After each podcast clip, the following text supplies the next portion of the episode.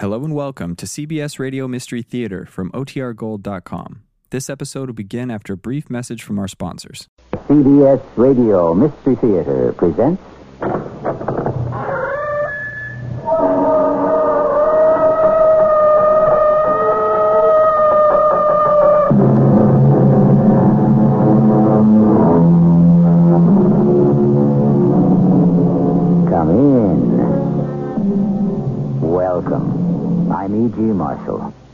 Novelists were popular in the nineteenth century, and everyone knows the names of the famous ones: Jane Austen, Louisa May Alcott, the Brontë sisters, George Eliot.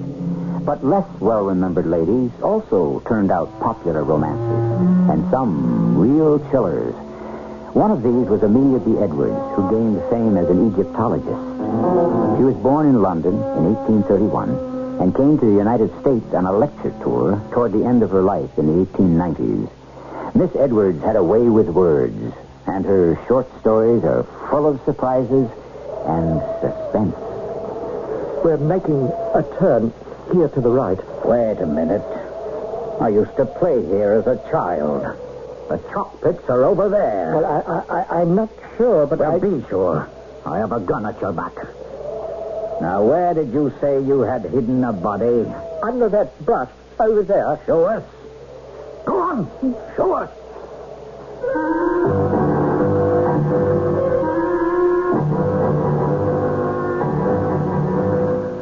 Our mystery drama, The four fifteen Express, was adapted especially for the Mystery Theater by Elizabeth Pennell and stars William Prince. It is sponsored in part by Buick Motor Division and True Value Hardware Stores. I'll be back shortly with Act One.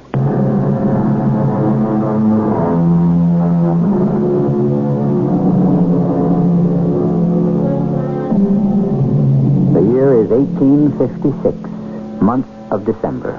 William Langford has been away from his native England for about six months on a business trip, which took him to Russia. He is happy to be back in London, and is eager to see his friends, the Jelfs, who have invited him to spend the holidays at their luxurious manor house in Clayborough. His host, Jonathan Jelf, is president of the railroad company on which he is traveling, and William Langford better hurry because he's about to miss the four fifteen Express. All aboard! Wait for me!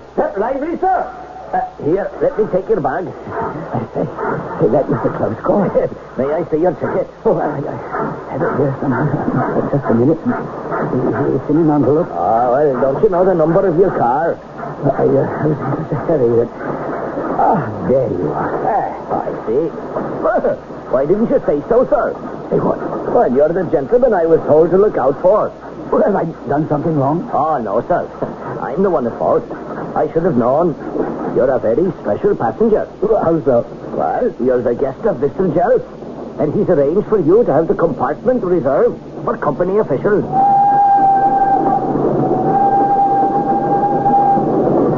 Led me down a long corridor to a gloomy but shabbily elegant compartment, which had a musty smell combined with stale tobacco.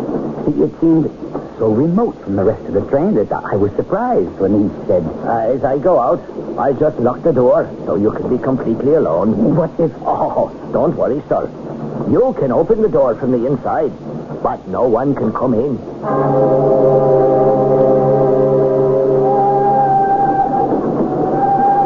I looked out the window, but it was a dreary view, and the fog was settling in. When the key turned in the lock, I thought, oh, of course, the conductor was back again. Confound this door! What's the matter with it? A tall, fair man came in. Without glancing at me, he put down a box and removed a coat of dark green plaid.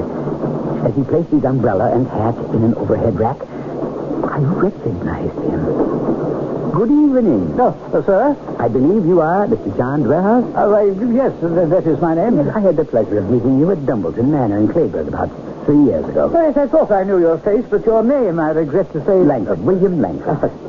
I've known Jonathan Jelf since we were boys together at Eton. Oh, then you also know my cousin Amanda. Missus Jelf, of course. So I presume we both have the same destination. Not if you're on your way to Dumbleton Manor. No, I'm, uh, I'm traveling on business. Oh, I recall that you are an official of the railroad company. Oh, it's true, true, and uh, I, uh, I have a rather troublesome mission. I suppose you are embarked on a pleasant holiday. Oh, yes, indeed. I look forward to this visit as the brightest three weeks in all the year. Well, the Jeffs have a pleasant house. They invited me to spend Christmas week with them. Are you coming? Oh, I can't be sure. It depends on how my uh, business uh, turns out. Uh, surely you could spare time for the holidays. Ah, but perhaps you haven't heard that we're constructing a branch line from Blackwater to Stockbridge. Uh, I've been away. This new branch was my own idea. I'm not only a director of the railroad, but I'm one of the chief uh, stockholders. And as a lawyer, I'm also the company's solicitor. The train was making a racket, but Mister Dwerhouse never stopped talking. He went into such detail about the problems of building a new railroad line that I lost interest. And I was scarcely listening until he raised his voice to say, seventy-five thousand pounds cash down. That's a big sum. Oh, that's only a fraction of what the final price will be. But it is a great deal of money to be carrying here in one's breast pocket. You mean to tell me you're actually carrying seventy-five thousand pounds with you? In cash? Oh, my dear sir, you've not been listening to me. The money must be delivered at half past six this evening in Mullingford for the deed of sale to the first piece of property. I don't believe Mullingford is a stop on this line. Ah, yes, well, I'll get off at Blackwater and find some sort of conveyance. I suppose Jelf will have someone at the Clayborough station to meet you. Oh, that's right. May I take the Jelf any message from you? Oh, oh yeah, yes, if you please, Mister Langford. But I will come over if possible for Christmas. Mm-hmm. Anything else? Well, you might tell my cousin Amanda that she need not burn down the hall in my honor this time. And I'll be obliged if you'll see that the chimney in the blue room has been cleaned before I arrive. Sounds ominous. What in the world happened? Well, the last time I was there, that fireplace hadn't been used for months. The rooks had built a nest in the flue. So when I did a match, the chimney caught fire. Oh, it was a terrible mess. I believe we're coming into a station. Blackwater! This stop is Blackwater! Oh, yes, and here's where I get off. Oh, I mustn't forget my deed box or all my old Burberry. Uh, thank you for your company, Mister Langford. I wish you a good evening. I put out my hand, but it, he seemed too occupied to take it. As I watched from the window, he hurried off in a northerly direction. Then, moving around the compartment, I stepped on something. It was a fine morocco leather cigar case with a silver monogram, J D, on the side. I dashed to the top of the train steps and in the distance caught a glimpse of Mister Dwerhouse talking to another man under a gaslight at the far end of the station. I jumped onto the platform and ran toward them. All aboard! I still had time because now Dwerhouse and his friend were directly in front of me when something unbelievable happened. The two figures vanished into thin air. The platform was deserted. And this time I had to make a leap for it. I would truly have missed my train.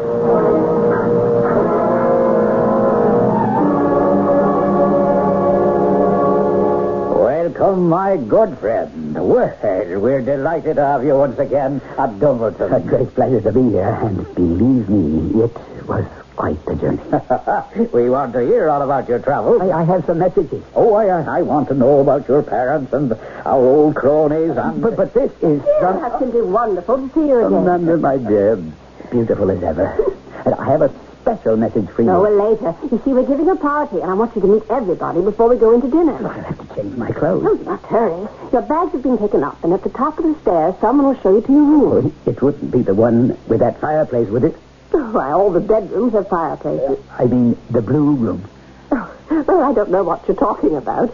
But never mind. Just hurry. I can't keep my guests waiting any longer. Well, now you must tell us. How was the train ride? Oh, splendid. That four fifteen express is very comfortable. Especially if you're a friend of the management. We tried to take good care of our passengers. You certainly did.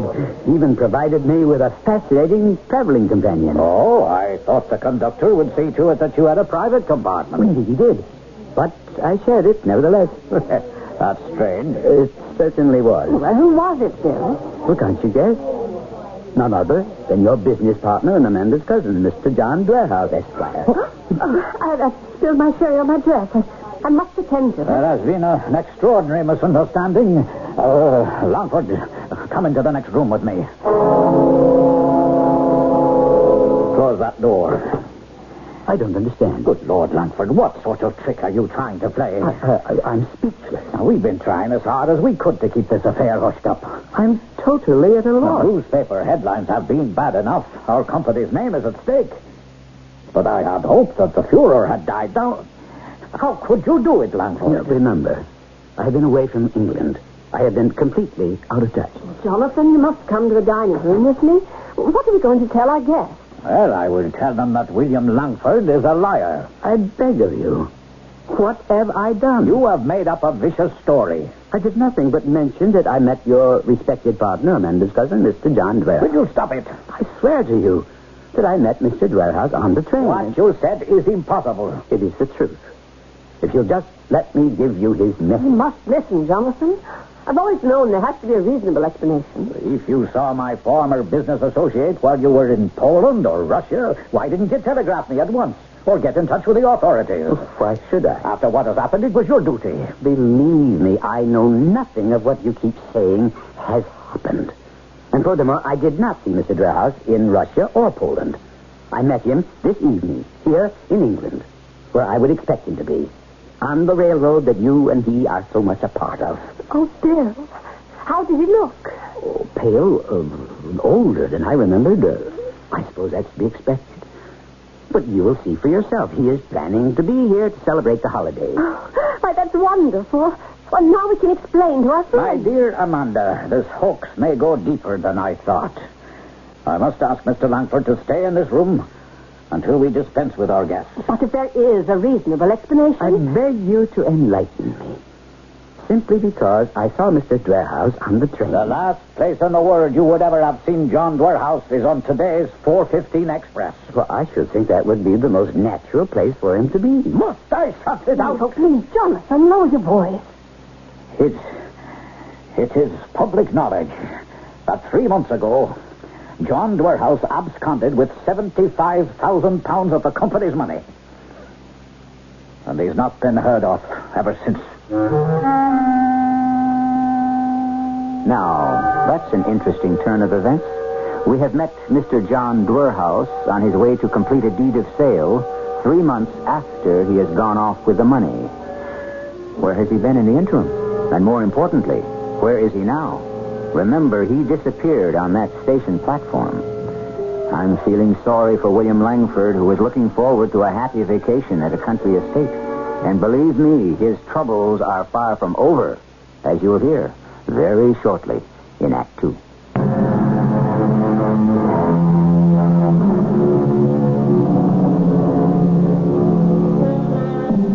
William Langford's holiday has certainly gotten off to a bad start.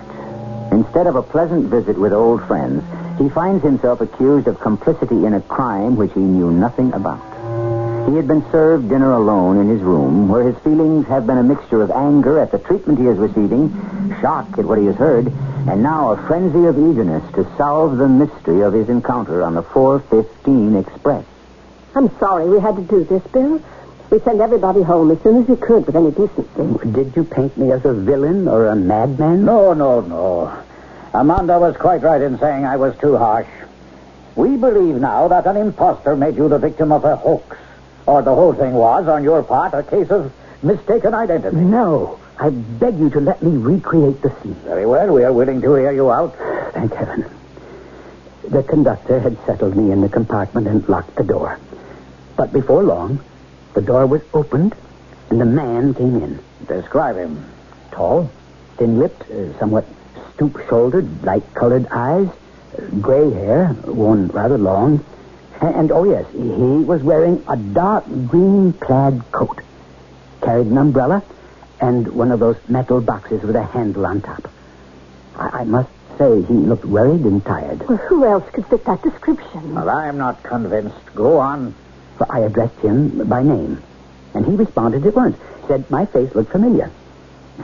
The train was noisy, and Mister Dwerhouse had far too much to say about the building of a new branch for the railroad line. I'm afraid I dozed. But I was brought up short when he said something about seventy-five thousand pounds cash.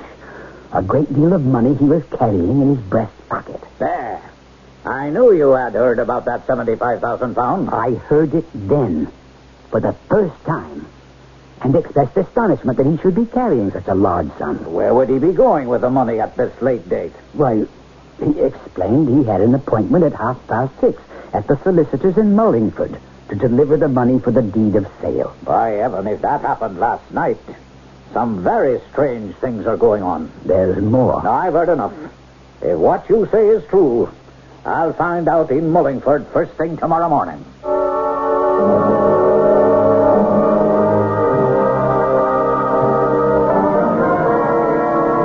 I spent a restless night. Coming down to the dining room for an early breakfast, I found my host had already left for Mullingford.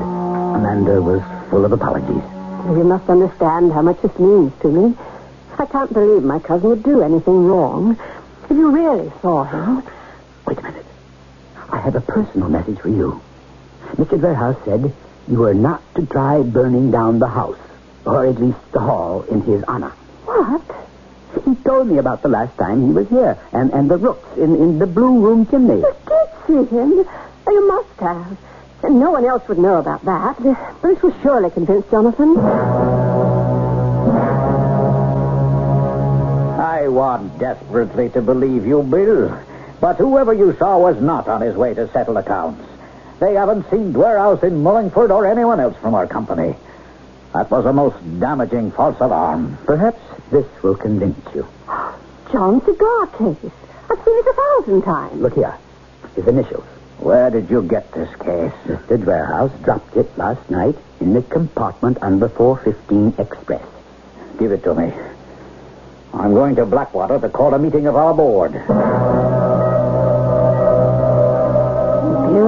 I'm frightfully worried. And I'm feeling greatly relieved.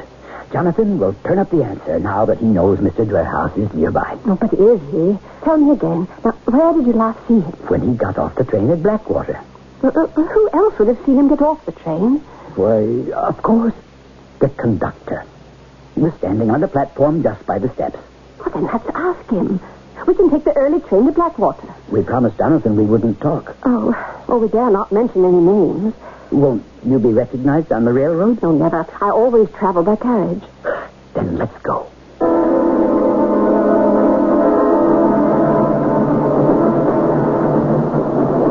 Here comes the conductor. Is he the same one? Aye, it is, please. Why, good day, sir. Are you traveling back to London so soon? No, we're just on our way to Blackwater. Ah, if I had known, I would have given you and the lady the company compartment. Oh, not necessary for such a short trip. But tell me, do you remember the gentleman with whom I shared that compartment? Why, sir, there was no one with you. You were completely alone. You were standing on the platform when he got off at Blackwater. The only person who got off that car at Blackwater Station was yourself, sir. I was running after him. Oh, well, you were in a hurry. But uh, we weren't there long. And I thought you were just out for a breath of air. Oh, excuse me. Blackwater! Blackwater! Here's where we get off.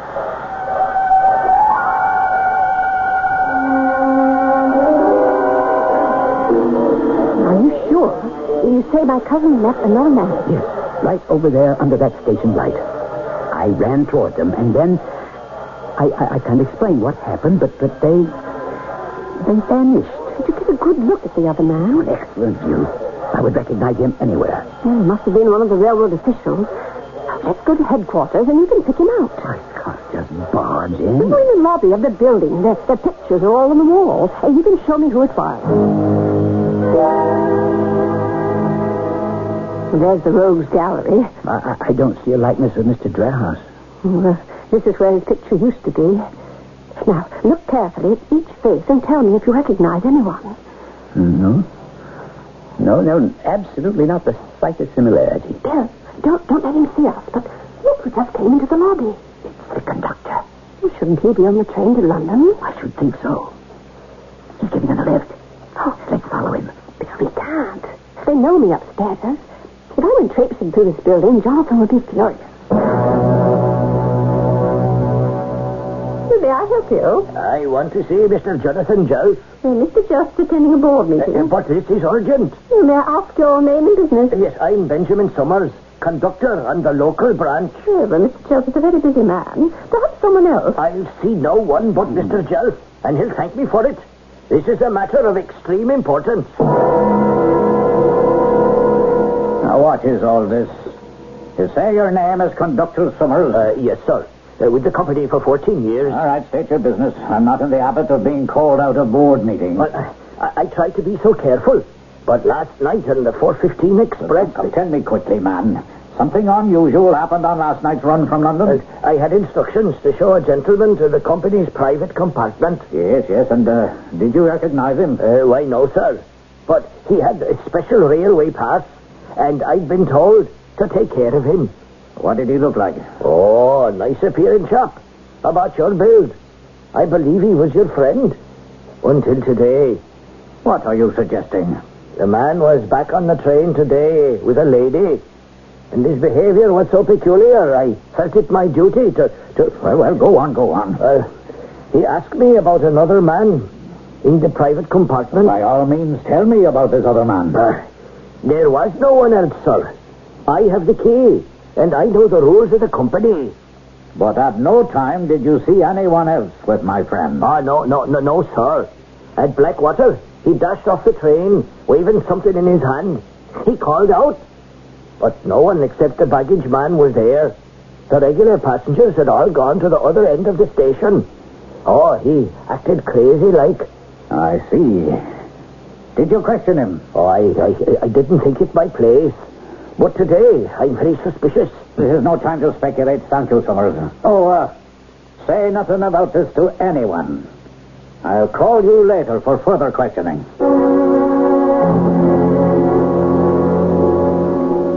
Amanda, I thought I told you both to mind your own business. That's exactly what we've been doing. Then why did you come into town by train? Well, I wanted to exonerate myself in front of Amanda. You're in this together, are you?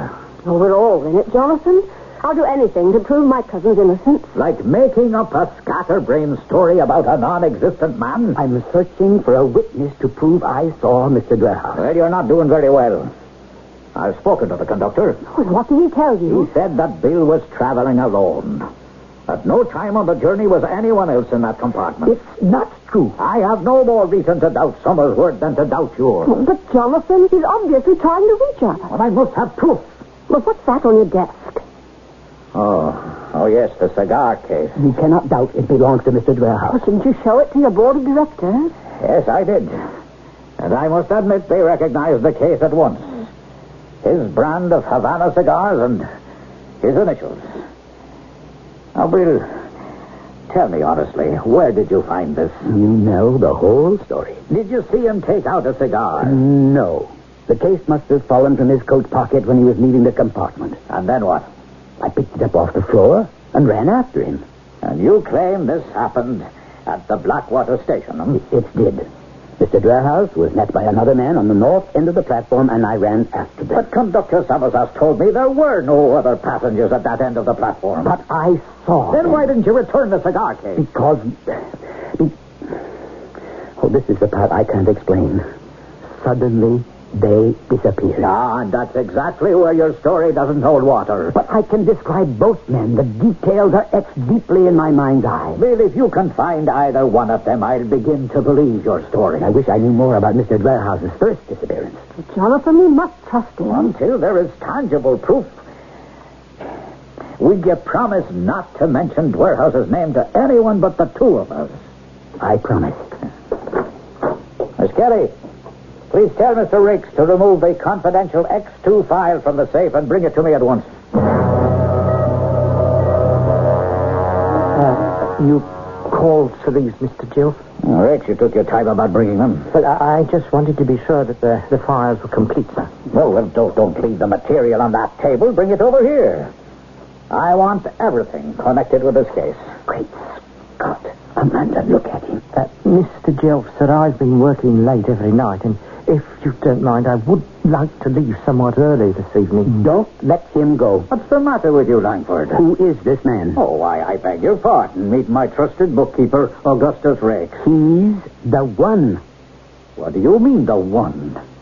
The one what? The man who met Mister That is, I'm positive he's the man I saw at the station. A witness at last in our search for John Dwerhouse? Perhaps. But if a trusted bookkeeper met him at the station, why did he keep it a secret when his employer is desperate to know the missing man's whereabouts? The bookkeeper's answers to vital questions may give us some clues, but the mystery is far from over. There's much more to be told in Act Three. On the four fifteen express from London, William Langford has had a baffling encounter with a man who is said to have absconded with seventy-five thousand pounds in railroad funds. So far, Bill has been unable to prove that he actually saw the culprit. But now he believes he has found a witness. Augustus Riggs, bookkeeper, short, sandy-haired, with a mustache, even wearing the same tight-fitting Scotch tweeds he wore on the day Langford saw him on the railroad platform. The two of them have just come face-to-face in the office of Jonathan Jelf, president of the railroad company. What a relief to see you again, Mister The name is Riggs? Uh, uh, yes, sir, but to my knowledge, uh, we have never met. It's true. But I saw you several nights ago at the Blackwater station. Oh, no, not me, sir. You've mistaken me for someone else. But I tell you, I am positive. Now, just a minute. Let's take this one step at a time. Mister Riggs, where were you at six o'clock on the evening of December twenty-third? Why, uh, well, I, I was right here in the office working for you, don't you remember? You were reviewing the Bradley case. Ah, yes, yes, yes. Oh, but I left for Rome around five. My wife and I were giving a dinner party. Where did you go at that time? Oh, nowhere. I, I stayed at my desk. But you took time off to go to the station. Well, I have not been near the station in months. I saw you there last week. Is that true, Rick? I swear to you, sir, we've been so busy with year-end accounts, I worked every night last week late until at least eight o'clock. Can you prove it? Well, uh, uh, Clerk Hunter worked with me. We were together the whole time. You can ask him. I will.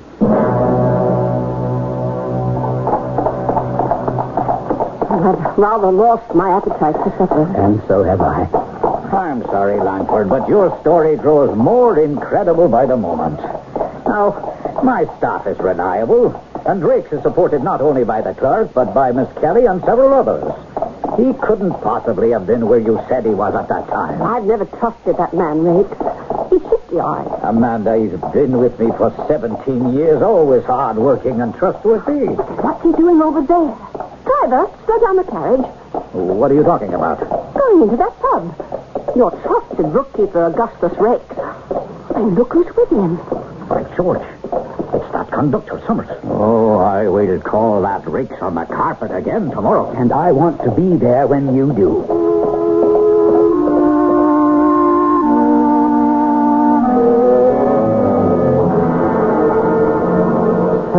You see, Mister Jill, this gentleman has mistaken me for someone else. Now, Mister Riggs, you are certain that you have had no lapse of memory concerning your activities during the month of December. Well, I thought I'd proved it to you, sir. I swear I have not been away during office hours since I took my leave of absence. Very well. Take a look at this. Have you ever seen that before? Right. It's a cigar case. Now, I, I do not smoke, Mister Jill. I'm not suggesting it is yours. Please examine the initials. Jonathan, let's get the truth from him at last. Mister Riggs, did you or did you not meet Mister John Dwerhouse at Blackwater Station? I was away. two hundred miles away in Devonshire. Ah, but you have gone to great pains to prove you were here in the office. No, but that was in September when I took my leave of absence. I was away for three weeks, and I'm innocent. I... I... I'll get it for you. Get what? The money. If you'll ask no questions, I'll return every shilling and pence. How much? seventy-five thousand pounds. Oh, you took the money for the Mullingford property. I did. I did. But I know now it can do me no good. I will return it at once. sixty, sixty-five, seventy, seventy-five thousand. Well, it seems to be intact. Now, Mister Riggs, where is John Dwerhouse? I have not seen him since last September. You talked to him on the twenty-third of December. No. I wish I had. But I couldn't because... Because that would have been totally impossible. Why? Because Mister Dwerhide is dead. Are you hinting at murder? No, no, not murder. What in the name of heaven, man? What happened to John Dwerhouse? I thought I'd only stunned him. You didn't.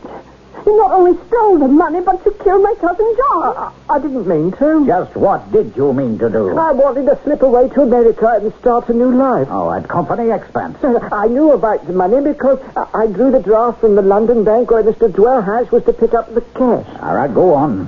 I had been granted three weeks' leave for holiday in Devonshire, but... I actually booked passage on the ship departing at midnight on the fourth of September. We want to hear every detail. I'll tell it to you just like it happened. The four fifteen express pulled into the Blackwater station. Mister Dwerhouse! Mister Dwerhouse! Oh, yes, sir. Your Breaks, uh, Augustus Breaks, am I correct? Uh, yes, sir. I, I thought someone should meet you. Oh, that's very good of you. I'll uh, need some sort of conveyance to Mullingford. Oh, well, if you don't mind walking, I know a short cut through the field. Well, I don't know. I'm a bit nervous carrying so much money with me. Oh, yes, yes, exactly, sir. I think it's wise not to arouse any suspicions. Uh, suspicions about what? Well, you must know, sir, that certain sections in this area are opposed to the building of the new branch line. Oh, yes, of course, I know there are problems. Well, I think it's best for you to arrive without being seen on the way to the solicitor's office. Ah, ah. Well, if you say so, I don't mind walking. But it does get dark so early, and the fog is settling in. Oh, well, I know the way. Just follow me.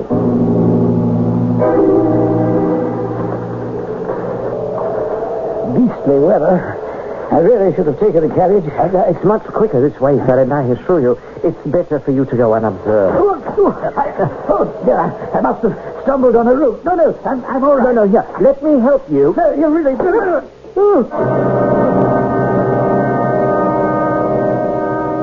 You are a murderer. No, please, no. Manslaughter, perhaps, but not murder. What did you use for a weapon? A length of pipe which I had concealed under my coat. Then you did have intent to kill. No, no, no, only to stun. I meant Mister Dwerhouse no harm. No harm, indeed. How did you expect to get away with this? Well, I expected to be accused of stealing, but by the time you discovered the money was missing, I'd be... far out on the Atlantic Ocean. You are a cruel and callous man. No, no, I, I thought he was sleeping like, and I bent over to make sure he was as comfortable as possible, and then, then I felt for his pulse. I realized what I'd done. Poor, poor cousin. Now, Amanda, everything may still be all right. We know that Mister Dwerhouse did not die. Oh, I, I, I wish that were true. Of course it's true. I saw him less than a week ago. Where did you leave him? Oh, well... when I found he wasn't breathing, I, I dragged him to the chalk pit. No. I rolled him into the pit and covered the body with branches.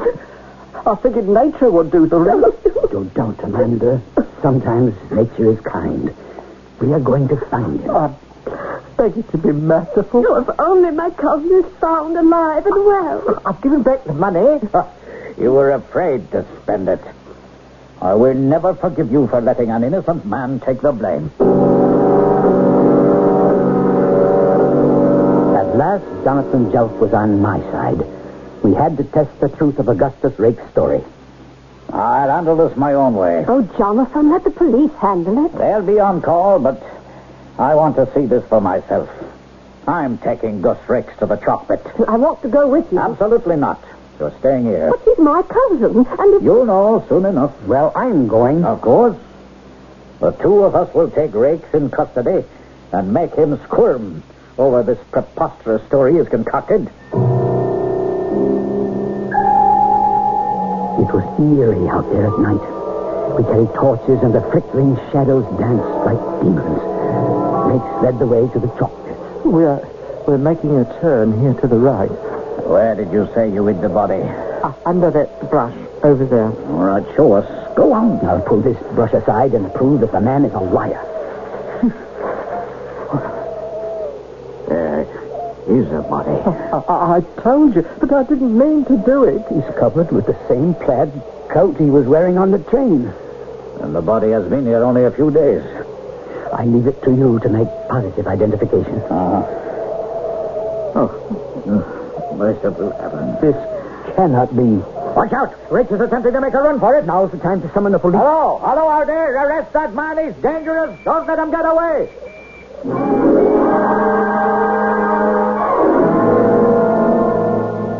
We have the coroner's report, and there's no question about it.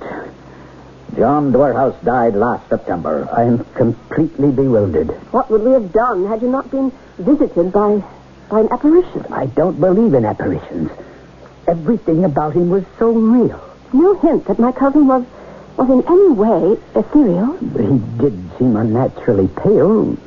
And when I put out my hand to say goodbye, I was surprised that he didn't take it. You see. And then, then of course, the way those two men vanished.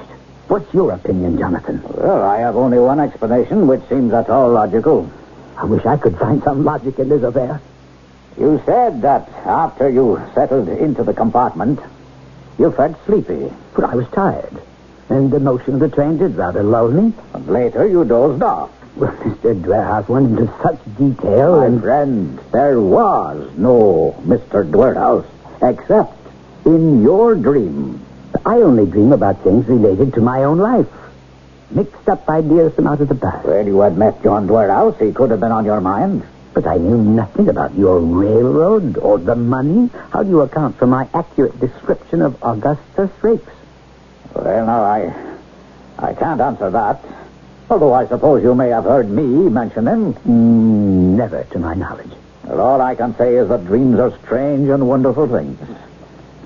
And I'm deeply grateful that you fell asleep on the four fifteen express. Well, good day, Mister Langford. Uh, let me take your bag. Hello, Summers. Just follow me, Mister Langford. If I may be so bold, perhaps when you're settled, you'll give me your autograph. What are you talking about? Uh, I had no idea you were such a celebrity. They say it was you alone who solved the mystery of poor Mister Dwerhouse. Now, that's enough. No, now, wait a minute. Would you have recognized Mister Dwerhouse? Oh, well, of course. He often traveled on this train, and we had many pleasant conversations. When was the last time you saw him? Uh, and, ah, and the four fifteen express. Ah, uh, that dreadful day in September when he was murdered. Where did he sit? As always, in the company's private compartment. And who has occupied it since then? Why, no one, until I unlock the door for you. That would account for my finding the cigar case. Sir? Uh, nothing. What are you doing? Uh, oh, uh, looking for my key to unlock the compartment. No, no. I'm traveling in the public section. But I thought a gentleman like you... Do as I say. Carry my bag to another car. Never again will I be locked up with a ghost.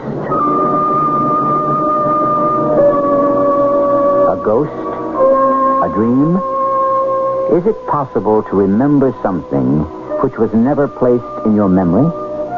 I'm reminded of that little man who wasn't there. You may recall, he wasn't there again today, and we all wished he'd go away. That always seemed to me like a more or less logical bit of reasoning. In any event, if you take a train, or today a plane ride, and talk to a stranger, even a friend, just be sure you have a witness. I'll be back shortly.